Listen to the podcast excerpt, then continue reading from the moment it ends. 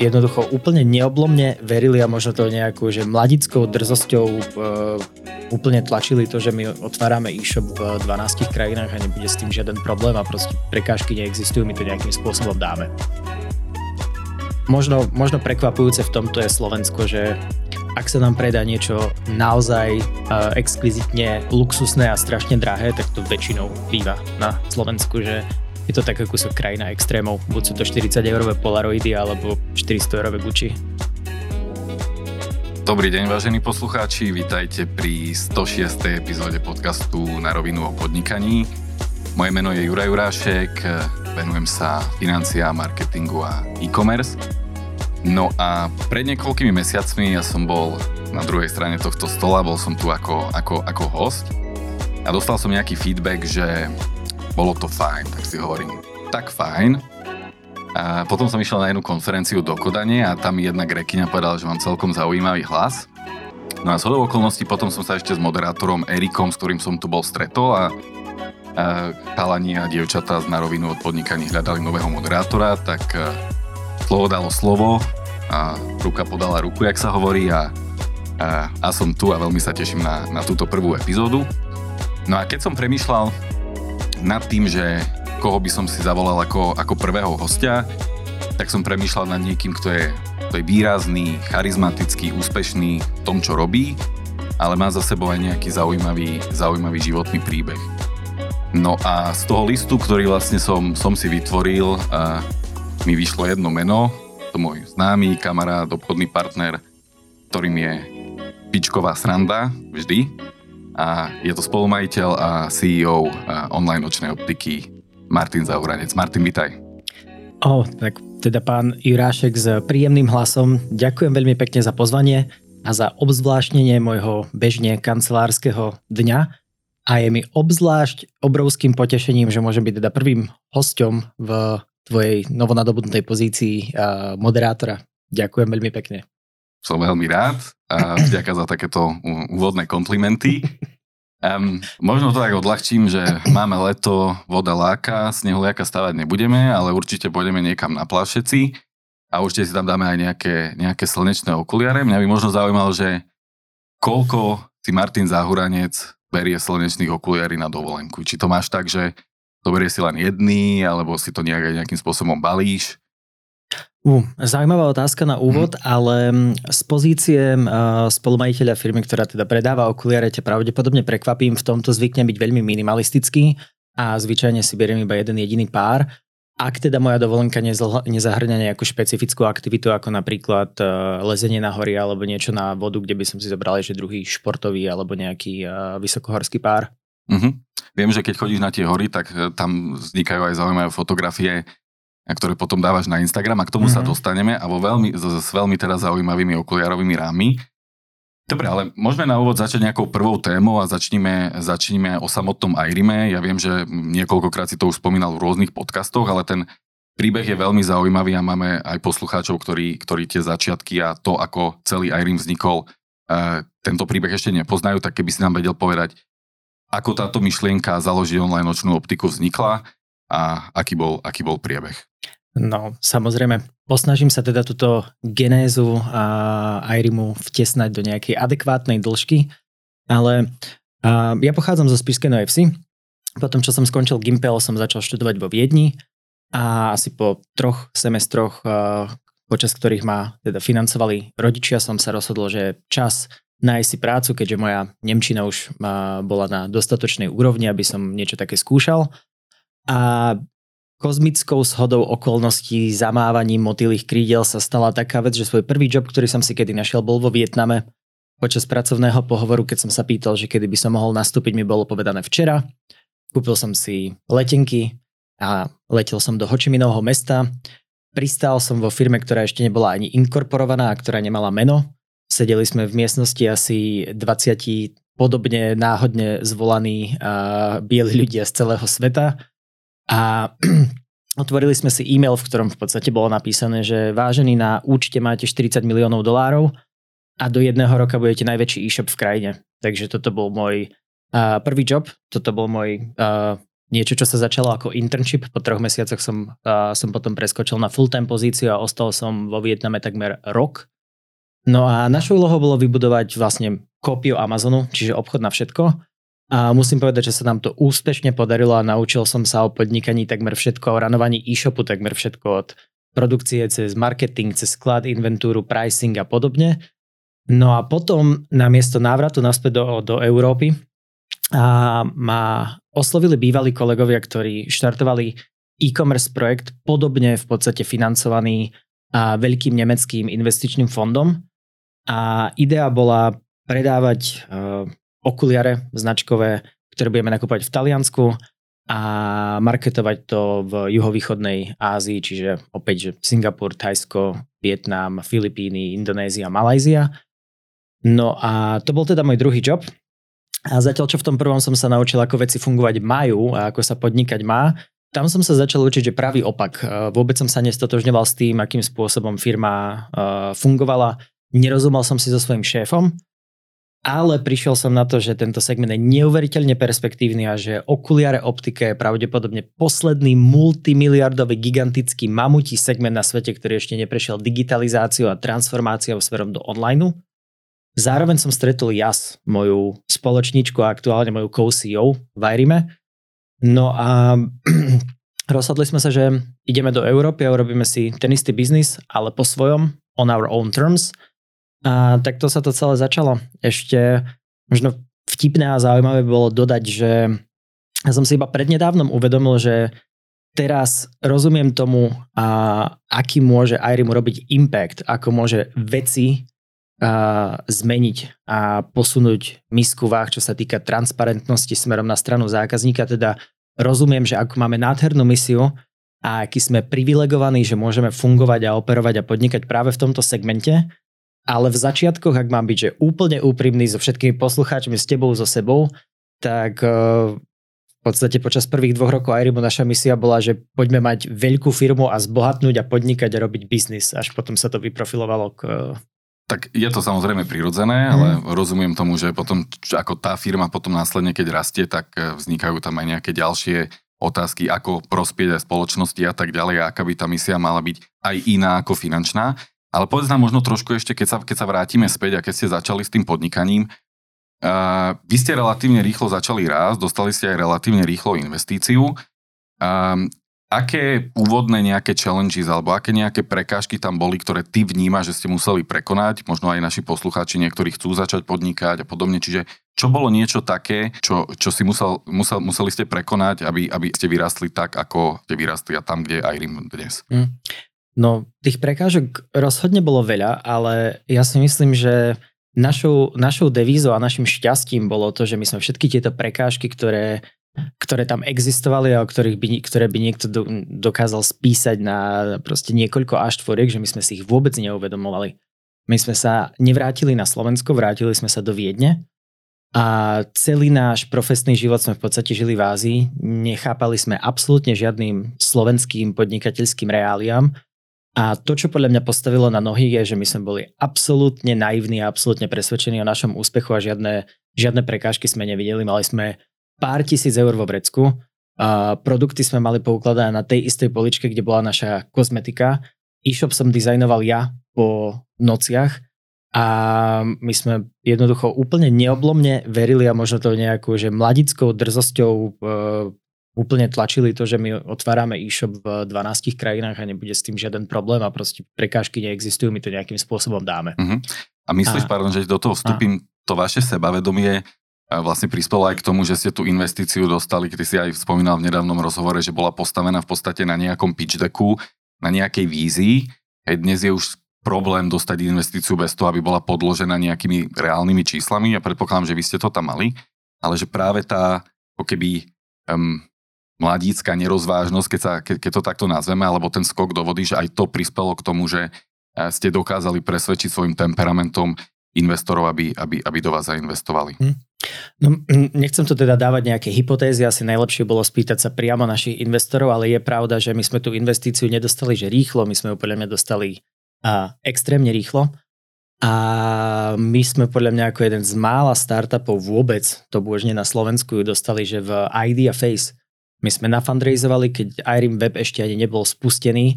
My sme nafundraizovali naozaj v štádiu myšlienky. A myslím si, že predovšetkým sa našim seed investorom muselo páčiť to, že my sme ten istý biznis už raz urobili, prišli sme s hotovým packageom toho, že čo treba, ako sa to bude robiť, kto budú dodávateľia, kde to bude, ako sa bude robiť marketing a podobne. Ale 100% určite za tým musela byť aj, ako si to, ako si to povedal Tita, že mladická dravosť alebo to sebavedomie, čo videli, lebo ja osobne si myslím, že biznis, aj, aj venture capital a investície sú v prvom rade o ľuďoch. Treba tam vidieť nejaké, nejaké čísla, ale najmä pri mladých firmách treba vidieť, že ten tým to má pokope a že majú potrebné skills a potrebné synergie. Uh-huh. V koľkých krajinách dnes pôsobíte? A aktuálne myslím, že to je 12. Nám sa tu kúsok menilo, raz sme niektoré krajiny skúšali, potom sme z niektorých cúvali von, ale kor je teda takmer všetky krajiny strednej, východnej Európy a Balkánu. Uh-huh. A tu ma možno zaujímalo, eh, keby sme prešli na takú, ako keby takú, takú pikoškovskú tému, uh-huh ktoré sú v súčasnosti vaše, vaše top 3 trhy a možno keby si vedel povedať nejaké špecialitky z jednotlivých trhov, ako sa správajú e, zákazníci alebo čo je také špecifické, čo by si rád vypichol hmm. na, pri jednotlivých trhoch. Hmm.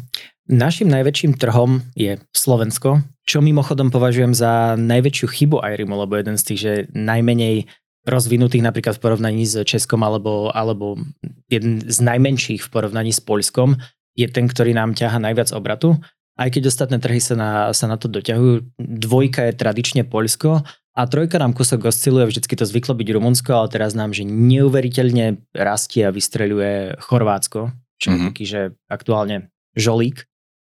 A čo sa týka trhových špecifík, no každý, každý vie, že napríklad Češi sú fakt, že na zľavy a na to, aby mali, aby mali dobrý deal, ale potrpia sa aj na kvalitu, lebo tam je celkovo podnikateľské prostredie a e-commerce oveľa viacej rozvinutý a ľudia majú vyššie štandardy. A ako sa tlačíme už cez Slovensko a následne cez Maďarsko a nehovoriac o nejakom Rumunsku, tak tam sa to už viacej ťaha na ten štýl a na, a na ten blink-blink faktor Ľudia majú radi rozdielne značky v rozdielnych krajinách. Na Slovensku nám veľmi ide napríklad Michael Kors. Viem, že v Rumunsku majú ľudia radi napríklad Guess alebo, alebo Police, teda v, v Maďarsku. Ale nejaké extrémne rozdiely nevidíme. Vidíme rozdiely, čo sa týka preferencie kuriérov, platobné metódy, marketingové kanály, ale mm, asi neviem vyťahnuť žiadnu extrémnu pikošku. Možno, možno prekvapujúce v tomto je Slovensko, že ak sa nám predá niečo naozaj uh, exkvizitne luxusné a strašne drahé, tak to väčšinou býva na Slovensku, že je to taká kúsok krajina extrémov. Buď sú mm. to 40 eurové Polaroidy alebo 400 eurové Gucci. No, vidíme to aj na cestách, Áno, a v autách a, a, a, a v ďalších oblastiach. A možno sa spýtam ešte, keď už sme pri, tom, pri tých špecifikách tých trhoch a že aké značky majú, majú tie jednotliví zákazníci radi, tak čo v súčasnosti letí, alebo čo, čo vidíš, vnímaš ako trend povedzme v okuliarových Eh, rámoch pri slnečných okuliaroch? Mm, no, uh, v, v, v móde ako takej, a teda my predávame predovšetkým veľké značky, takmer 100 značiek, okrem toho, že Arim teraz už má aj svoje vlastné produkty a svoje vlastné kolekcie, tak uh, nové kolekcie vychádzajú trikrát ročne, vždycky, že jar, leto, jesen, zima a väčšinou si aj tie značky sami určujú, že čo má letieť. Napríklad pred, pred troma rokmi takmer všetky značky išli po modrých zrkadlovkách a, a podobne. A teraz napríklad vnímame to, že veľmi začína fungovať napríklad Balenciaga alebo tieto značky, mm. ktoré sa tlačia cez Instagram a cez mm. reperov a, a podobne ako je teraz že veľký trend kupovať si to, že off-white veci a podobne tak uh, idú tieto naozaj že veľmi extravagantné, špecifické veci. A my u nás sme radi, že sa začína dariť veľmi našej vlastnej značke, ale celkovo na tomto trhu platí, že, že číslo jedna najpopulárnejšia all-time značka, najväčšia klasika je Ray-Ban. Mm. To chce pravdepodobne každý, čo sa týka športu, je to, je to Oakley. Mm. Tie mám aj ja konkrétne od vás. Mm. Hrajem v nich golf a pozerá sa mi veľmi dobre.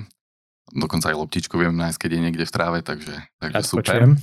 Um, a čo, ešte sa možno spýtam, tie okuliare niekedy boli také, že veľmi úzke, to sa ešte nosí, alebo už je to také, že... O, také myslíš, také metrixovky, ako nosil Kali? Áno, áno, áno. áno myslím, áno. Že, myslím, že áno, tak to sú tie A to sú tie proste staré klasiky, čo si kupujú možno, že starší páni, že mladé generácie to podľa mňa už tlačia do viacej farebných a oversized vecí. Jasné. Dobre, super, tak poďme trošku, trošku sme e, sa pobavili o tom, čo, čo teraz letí, ale poďme späť ku tomu podnikaniu.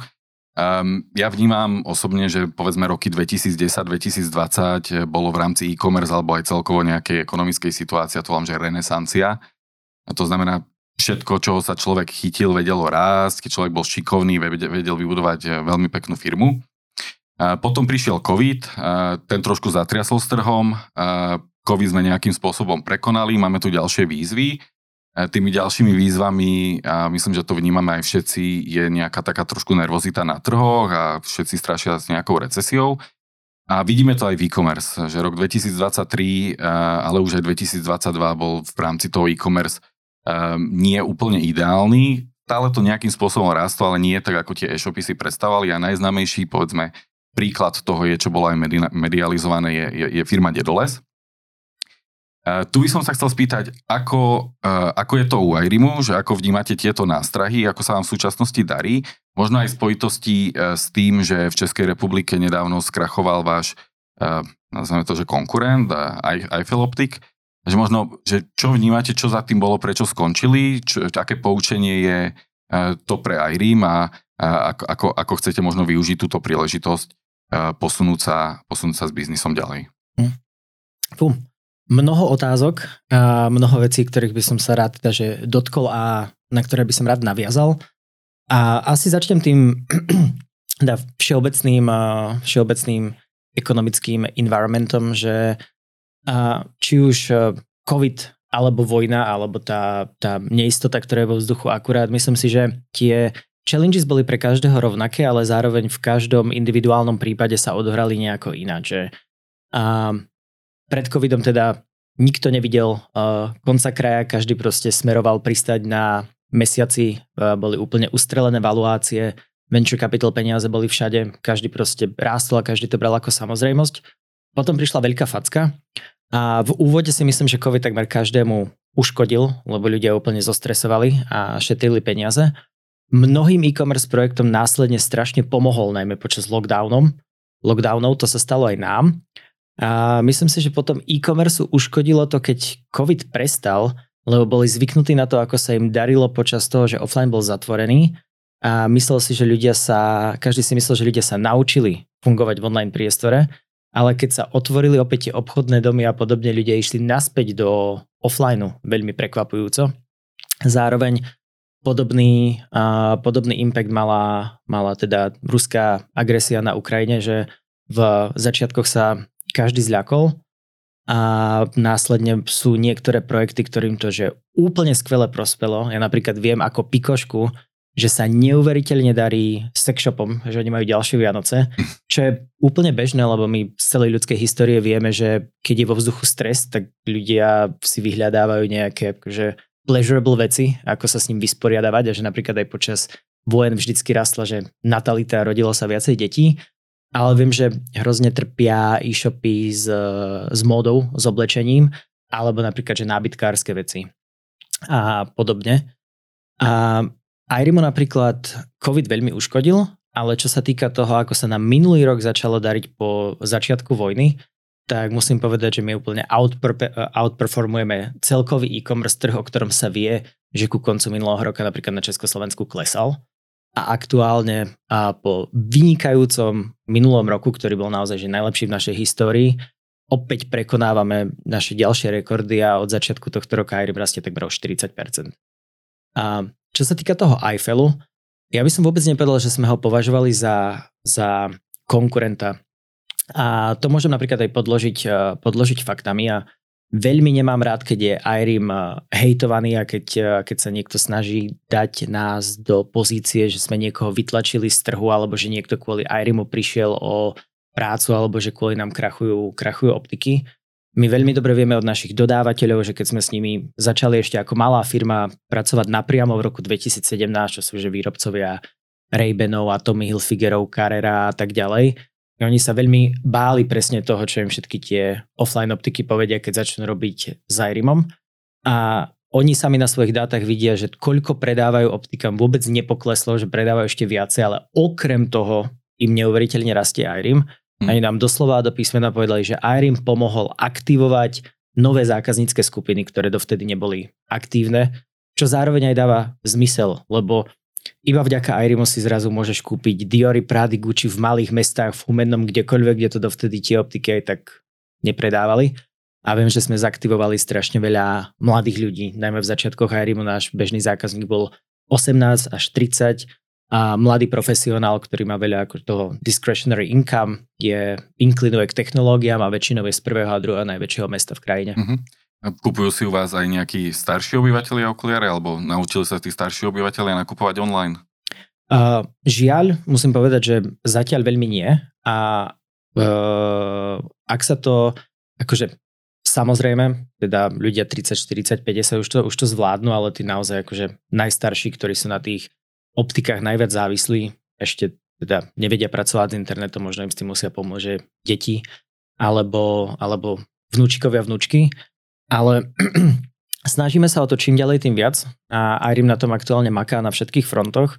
Ja keď sa rozprávam s našim tímom alebo máme nejaké all hand sedenia, alebo aj keď vlastne dávam rozhovory do médií, hovorím, že číslo jedna úloha číslo jedna stratégia Irimu aktuálne je, že my sa transformujeme z fashion e-shopu, z internetového obchodu, s módou na uh, trustworthy online optician, čiže na skutočnú, plnohodnotnú online optiku, ktorá chce robiť že produkty na mieru.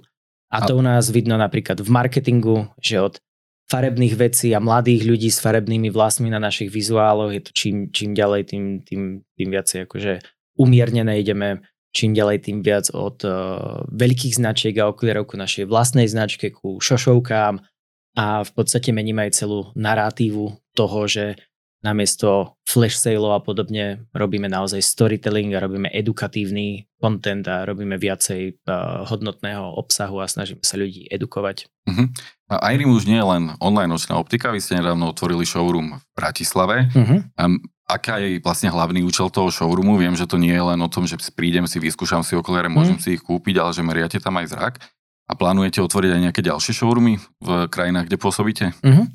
Plánujeme otvárať ďalšie a, a poprvé, pretože to dáva celkový zmysel, po druhé, pretože ten náš bratislavský je asi trojnásobne väčší úspech, ako sme kedykoľvek predpokladali, čo sa týka obratu, čo sa týka množstva zákazníkov, čo sa týka spätnej väzby, že celá táto téza toho, že pravdepodobne to urobiť musíme a ísť, do, ísť e, čiastočne do offlineu sa úplne potvrdila.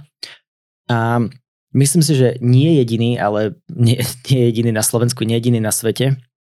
A sme prišli na to, že vlastne téza a, alebo biznis model online obchodu s okuliarmi a, sa nevyvíjal tak, ako si všetci mysleli. A čo tým myslím je, že pred 5 rokmi bol každý presvedčený o tom, že ten uh, že nákup okuliarov sa presunie na internet a viem, že pred 5 rokmi sa možno, že menej ako 5% všetkých okuliarov predávalo online. Ľudia si mysleli, že do 5-10 rokov to bude 30%. Ono sa to deje, ale ide to o mnoho pomalšie, ako sme mm. si mysleli. A, a tým pádom sme prišli na to, že OK, bude sa to diať, ale bude sa to diať dlho, tak buďme tam, kým sa to deje, poďme to urýchliť a poď, poďme byť toho súčasťou. A zároveň, keď sa Irem chce stať očnou optikou v zmysle, že bude predávané dioptrické okuliare vyrobené na mieru, tak najväčšou prekážkou, aby to ľudia kupovali u nás online, je, že si tie oči niekde, potrebujú odmerať a ich jediná možnosť doteraz bolo si to dať odmerať ku, ku konkurencii. Čiže idea je mať v každom väčšom meste jeden IRIM store, kde sa veci dajú aj kúpiť, ale predovšetkým je to miesto, kde si ľudia prídu odmerať oči. Keď si ich odmerajú, majú automaticky vytvorený account u nás na webe a teoreticky už do toho storu nikdy nemusia prísť, lebo potom si to môžeš iba kúpiť online. Čiže to je vlastne taká nejaká brána ku online. Čo by som ešte rád podotkol a počiarkol a zvýraznil, je, že v Irime to nevnímame tak, že máme online kanál ako web a zároveň máme offline kanál ako prevádzky. Je to ekosystém, je to absolútne prepojené, my to nazývame, že click and mortar, Vieš začať objednávku online, dokončiť si offline, vieš prísť tam následne nakupovať online, automaticky sa ti vytvorí account, môžeš si skúšať, môžeš to byť, že try on, čiže my to ani nenazývame, že kamenná optika, my to nazývame showroom. To je miesto, ktoré má byť, že, že fyzickým smotnením a má reprezentovať to, čo Irim je ako značka, máš sa tam cítiť fajn, máš tam prísť nami proste interagovať. Plánujete tam robiť aj nejaké eventy, alebo viem, že veľa e-shopov si otvorilo takto showroomy hmm. a dáva to zmysel. Berú to potom ako nejaké komunitné miesto, mm. kde fanúšikovia alebo zákazníci tej, toho brandu chodia. Púčov je toho typickým príkladom, mm. respektíve v Bratislave, keď mali pri Eurovej takýto showroom, tak tých eventov sa tam organizovalo veľa. Plánujete niečo takéto robiť aj vy, alebo chcete sa mhm. zamerať vyloženie na ten, na ten, na ten mhm. core business zameranie zraku? A myslím si, že ten layout, ako tá prvá maličká optika, ktorú sme urobili v Bratislave, ako, ako test vyzerá, nie je úplne stvorená vyslovene na eventy, avšak e, ako som hovoril, a my to vidíme ako miesto, kde nemajú ľudia prísť a niečo si kupovať, nemajú to byť proste nejaké potraviny vyslovene, že predajný kanál, majú tam prísť a interagovať. Častokrát tam voláme influencerov, chceme tam mať že stretnutia s influencermi, chceme, aby tam ľudia určité dni chodili a stretli sa napríklad s foundermi a častokrát vyznačujeme všetky produkty, že ktoré si kupujú, ktorí influenceri, kto čo má rád, chceme, aby sa tam ľudia chodili naozaj, že a, inšpirovať. A, ale napríklad ten otvárací event musím povedať, že bol ako veľmi, veľmi, veľmi vydarený. To sa nám tam nahrnulo snáď takmer a, 100 ľudí. Mali sme DJ-a, balóny, chlebičky, proseka. A preto nás to inšpirovalo s touto, s touto myšlienkou a s týmto konceptom pracovať viacej a čo sa týka toho potenciálne druhého, na ktorom už makáme, tretieho, štvrtého a podobne, tak uvažujeme o tom, že by sme to napríklad spojili s, s kaviarňou, alebo že by tam naozaj bol priestor na, mm-hmm. na nejakú väčšiu interakciu Super. so zákazníkmi. Super, musím, čo sa týka toho otváracieho mm. eventu, tak musím potvrdiť, teda zúčastnil som sa a, a bolo to špičkové, takže ja teším sa na otvorenie druhej prevádzky alebo druhého showroomu. To Teraz sa zastavím lepšie. znovu.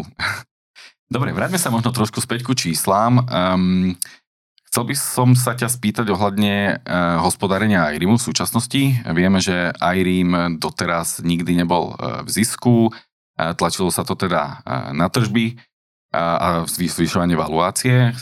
Ako to máte teraz? Aká je stratégia IRIMu na hmm. najbližšie roky? No, profitabilita je určite jedna z vecí, ktoré sa teraz viac a viac skloňujú a musím s obrovskou radosťou a s obrovskou hrdosťou povedať, že tento rok Arim profitabilný bude a posledné, posledné 4 mesiace profitabilní sme viac ako, viac ako uspokojujúco. A myslím si, že to pre nás veľa zmení aj čo sa týka valuácie, aj čo sa týka možností dostať financovanie, ktoré nie je teda uh, venture capital. A otvoria sa nám možnosti teda uh, diskusie s bankami a Irim teda nikdy profitabilný nebol.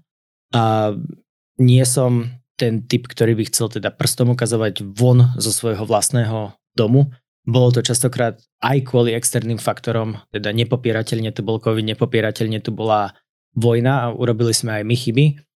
A celé to bolo možno aj podmienené tou úvodnou stratégiou, ktorá minimálne prvé 4 roky naozaj skvelo vychádzala, že exponenciálne rásť a budovať nie primárne profitabilitu, ale primárne značku a primárne market share a primárne agresívne expandovať, čo sa mimochodom chystáme aj naďalej, najmä čo sa týka, čo sa týka teda offline priestoru, ale myslím, že sme, myslím si, že sme sa už naučili byť síce bold, ale reasonably bold a máme oveľa lepší controlling a planning a budgeting ako kedykoľvek predtým. Že už to nie je startup, už si dovolím tvrdiť, že to je naozaj... Takže už sa považujete za dospelú firmu, ktorá si mm. Už môže dovoliť teda dostať sa do čiernych čísel mm. a, a, a, a pokračovať a, v tom. Ktorá sa vie ďalej. dostať do čiernych čísel a ktorá sa napríklad vie dovoliť ešte v nich nebyť, ale zodpovedne.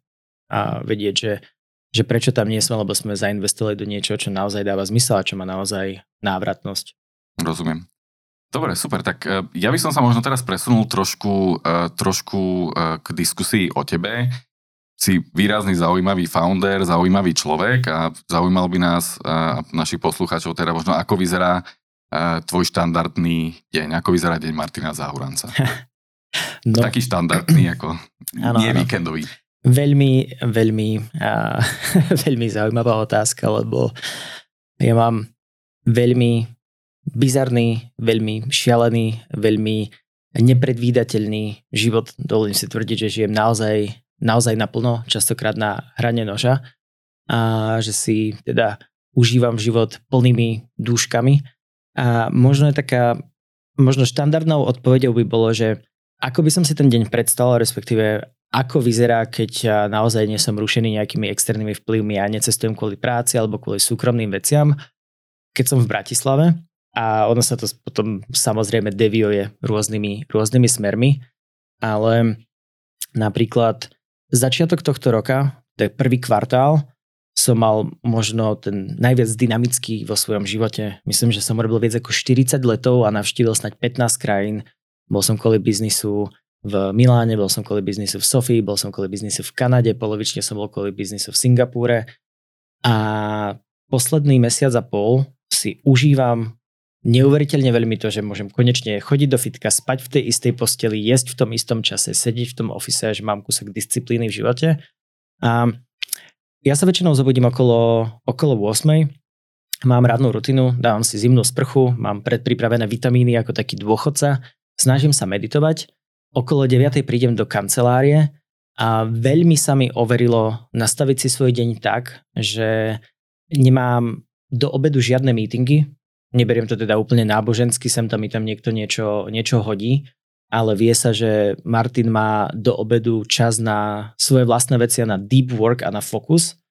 A po obede, keď už mám kúsok, ako sa hovorí, že vyfľusnutý mozog a tá, tá proste kapacita na sústredenie tam už nie, tak potom meetingujem a stretávam sa s ľuďmi a dávame si updaty s, s manažerským tímom. A väčšinou už okolo štvrtej ma teda svrbia topánky a snažím sa utekať do fitka, poriadne si zacvičiť, takmer každý deň saunujem, ak necvičím, tak behám, snažím sa mať nejakú že fyzickú aktivitu každý deň a ja som veľmi extrovertný a spoločenský človek, takže večer som buď s kamošmi alebo na nejakom rande. Hm. Vieme, že si aj, aj teda spomínal si, že si veľmi, veľmi vášnivým cestovateľom a ľudia, ktorí ťa aj sledujú na Instagrame alebo ťa poznajú, tak vedia, že rád zdolávaš e, kopce a že máš cieľ zdolať najvyšší kopec na každom kontinente a opravma, keď sa milí, myslím, že už si zdolal 3 a, a dokop... 4, no. Alebo 4 dokonca. Aha. Už 4? 4 a v marci sa ide na 5. OK, viem, že ten štvrtý bol myslím, že v Južnej Amerike. Aha, Aconcagua, Aconcagua. 7 tisíc. Uh-huh. Super, tak možno keby si nám povedal nejakú pikošku z toho, z týchto ciest uh-huh. a čo ťa tak motivuje liesť na kopce a potom možno aj na ten najvyšší na Mount Everest, že či si, či si teda trúfáš tam, Aha. akože veľa ľudí už pohorelo. Aha. No, síce mám svoj život nastavený úplne maximalisticky, čo sa týka zážitkov, tak mám nastavený veľmi minimalisticky, čo sa týka majetku. No, zďaleka asi najdrahšia vec, ktorú ja vlastním, je iPhone. Nemám auta, nemám byty, nemám člny, nemám hlúposti, nenosím drahé oblečenie, vlastním 5 čiernych tričiek a 5 bielých tričiek a 3 kraťasia, jedné, jedné rifle a dve páry topánok. Snažím sa byť veľmi flexibilný, nechcem sa tu viazať ku žiadnym hypotékam v tomto meste a všetky peniaze a všetok voľný čas, ktorý mám, dávam do cestovania. A moje cestovanie, keďže tá dopamínová krivka už je nastavená veľmi vysoko, je, že ak sa chcem sám prekvapiť a ak chcem sám ešte zažiť nejaký zážitok po tom, čo som precestoval, myslím, že ku dnešnému dňu už viac ako 90 krajín na všetkých kontinentoch, tak to stále pušujem do toho, že chodím do viac nebezpečných a menej všedných a menej navštevovaných krajín. A jedna z vecí, ktoré taktiež robím, je, že lozím na, lozím na kopce. A vždycky sa snažím, keď navštívim nejakú krajinu, vyliezť na najvyšší vrch danej krajiny. Napríklad od začiatku tohto roka som bol, že na najvyššom vrchole Fiji. Bol som na najvyššom vrchole Libanonu, čo bol veľmi zaujímavý zážitok. A zajtra idem liezť na najvyšší vrch Rakúska. A čo sa týka teda tých Seven Summits, že najvyšší vrch každého kontinentu, dal som Kilimanjaro, dal som Elbrus a dal som tú Akonkagu a čo mi tam chýba? No, to nevieme. Nájdeme, Oj, prídeme. Štvrtý, no. tak možno boli traja, bude štvrtý. Áno, tak to bude. A m, pre mňa je to filozoficky veľmi podobné, ako napríklad chodiť do, chodiť do fitka. Že ku mnohým veciam v živote si nájdeš skratku, alebo proste si bohatý kvôli tomu, že máš korupčného smerackého tatka a podobne, ale toto je, že si to vyžerieš, zaslúžiš, ide to cez spot, ide to cez slzy, ide to cez obety, čo sa týka času, ide to cez obety, čo sa týka financií, vzťahov, všetkého možného. A veľmi mi to napríklad pomáha, pomáha v biznise, že mnohokrát som prišiel na to, že tvoje telo síce už nevládze, ale ty to dokážeš pušnúť v tej ťažkej situácii cez, cez myseľ a cez silu charakteru a to sa podľa mňa prejavuje častokrát teda aj v, v Irime. Mhm. Bola nejaká, ešte keď sa vrátim k tým cestám, teda nejaká príhoda alebo nejaká nebezpečná situácia, na ktorú nie, že, alebo rá, buď rád, alebo nerád spomínaš? Fú, tých bolo, tých bolo úprimne, že mnoho, mnoho, mnoho, mnoho, ale ľudia majú napríklad veľmi radi moju story, ako sme s kámošmi počas toho najhlbšieho covidu cestovali cez Južnú Ameriku, to teda začiatok roku 2021, keď boli všade lockdowny a Bolívia ako krajina bola oficiálne zatvorená pre turizmus, takže my sme sa tam dostali na vyfejkované business víza, tvrdili sme, že ideme spíkovať na nejakej konferencii o elektrotechnike a dostali sme sa do Národného parku Juni, čo je najväčšia soľná púšť, soľná pláň na svete. A tam sa konal taký covidovský, taká covidovská hlava 22, že síce Národný park nefungoval kvôli covidu a nemohli tam ísť turisti, ale keďže nefungoval, nikto ho nestrážil, takže my sme si prenajali auto a išli sme do tejto solnej planiny. No a, a uprostred tejto absolútnej ničoty, kde žiadnym smerom nevidíš vôbec nič, iba proste, že bielu podlahu a oblohu, nám Zapadlo auto, boli sme tam zaseknutí takmer 72 hodín, kým prišla pomoc. Spali sme v jaskyni, kúrili mm. sme si tým, že sme podpaľovali nejaké vyschnuté kaktusy. Okay. A to bola jedna z tých situácií, kedy som si objektívne myslel, že je vysoká pravdepodobnosť toho, že, že, prav, že môžeme naozaj zomrieť. Mal si strach, alebo čoho máš strach v živote?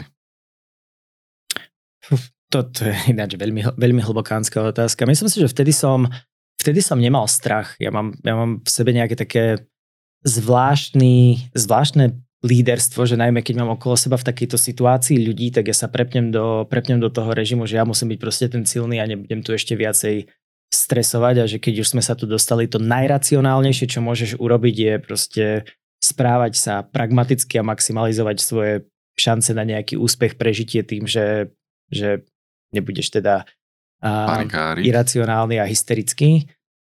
Ale myslím si, že asi môj najväčší strach v živote je, že, že upadnem či už fyzicky, alebo úspechovo, alebo intelektovo. Chcem žiť v pohybe, ja chcem tvoriť a chcem tomuto svetu dať viac, ako beriem a nechcem, aby sa mi niekedy stalo, že, že sa ponížia moje etické, morálne štandardy, že upadnem do nejakého úplného priemeru nejakého Slováka, čo počúva Eh, Radio Express a myslí si, že Desmod je dobrá hudba, sedí v nedeľu doma a pozerá modré z neba. Uh-huh. Um, aké máš možno nejaké ďalšie životné plány jasný? Keď nechceš teda upadnúť a chceš pokračovať v tomto, v tomto nadúpanom uh, tempe, je niečo, čo by si ešte chcel v biznise alebo ešte v osobnom živote dosiahnuť? Mm, za, za posledné roky mojho, mojho života sa zmenilo možno to, že keď som bol vo svojich early 20s a začínal s Irimom, veľmi mi záležalo na biznise a myslím si, že nie úplne extrémne, ale relatívne v porovnaní s tým, čo sú moje hodnoty teraz. A som bol viacej taký finančný žralok a záležalo mi na biznis úspechu.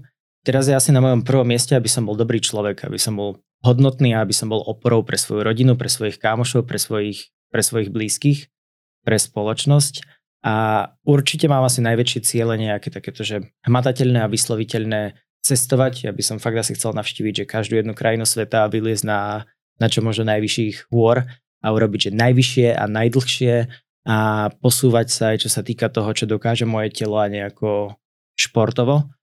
Ale stále je pre mňa veľmi dôležitý IRIM a chcem, aby to bola veľká, úspešná firma, chcem, aby sme boli v tomto regióne, že the biggest and the baddest a chcem, aby sme boli kolektív, kde sa ľudia cítia dobre, kde chodia do práce naplnení, kde sa cítia, že sedia na tých správnych stoličkách robia tie správne veci. A to je asi to. Hm? Ešte možno je veľa ako keby poslucháčov, ktorí sú, ktorí sú mladí a tento príbeh im môže prísť veľmi inšpiratívny.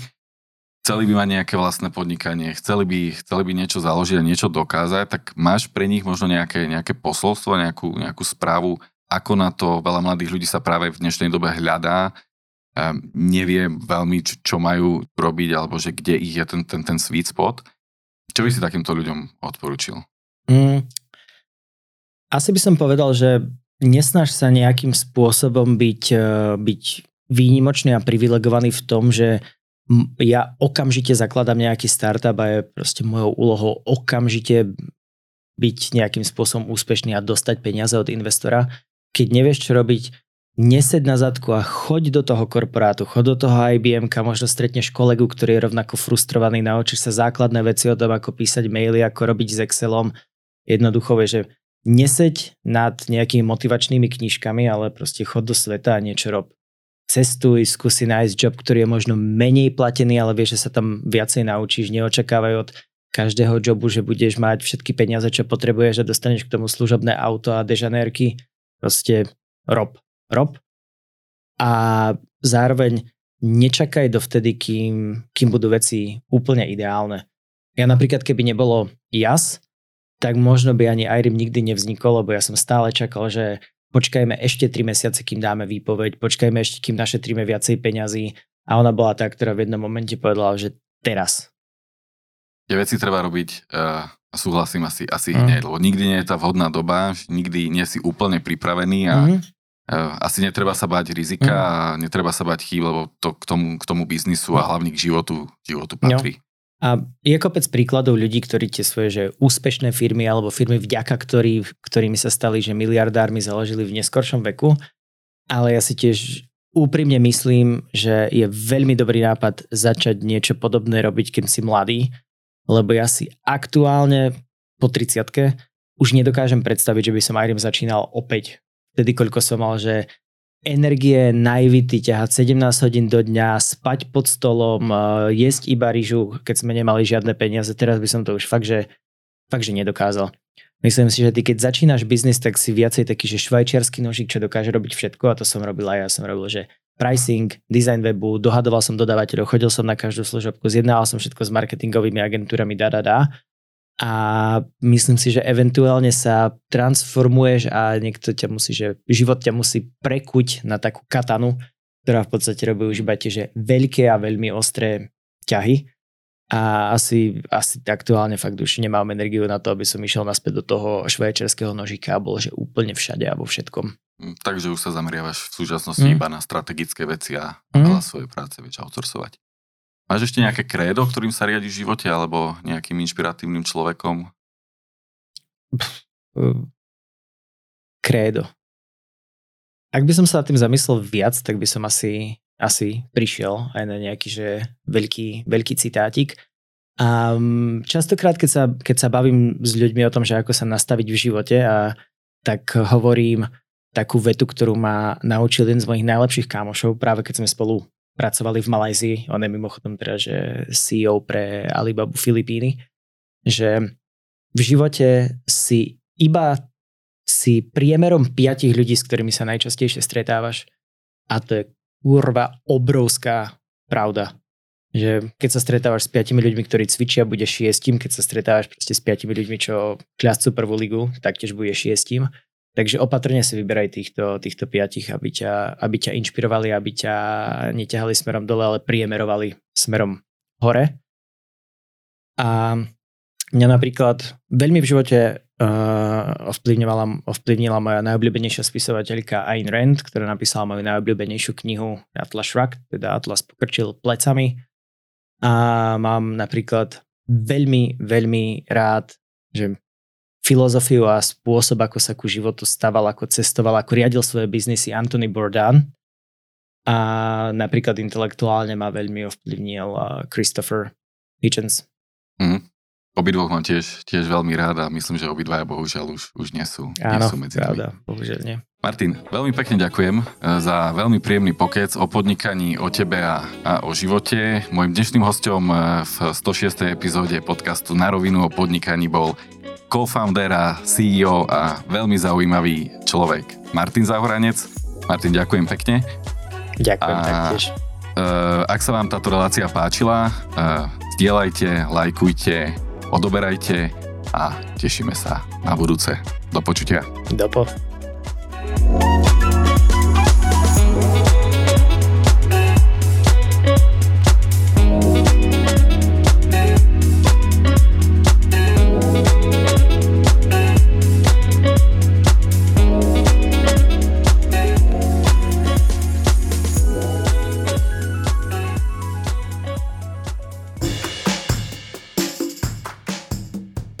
Počúvali ste na rovinu o podnikaní.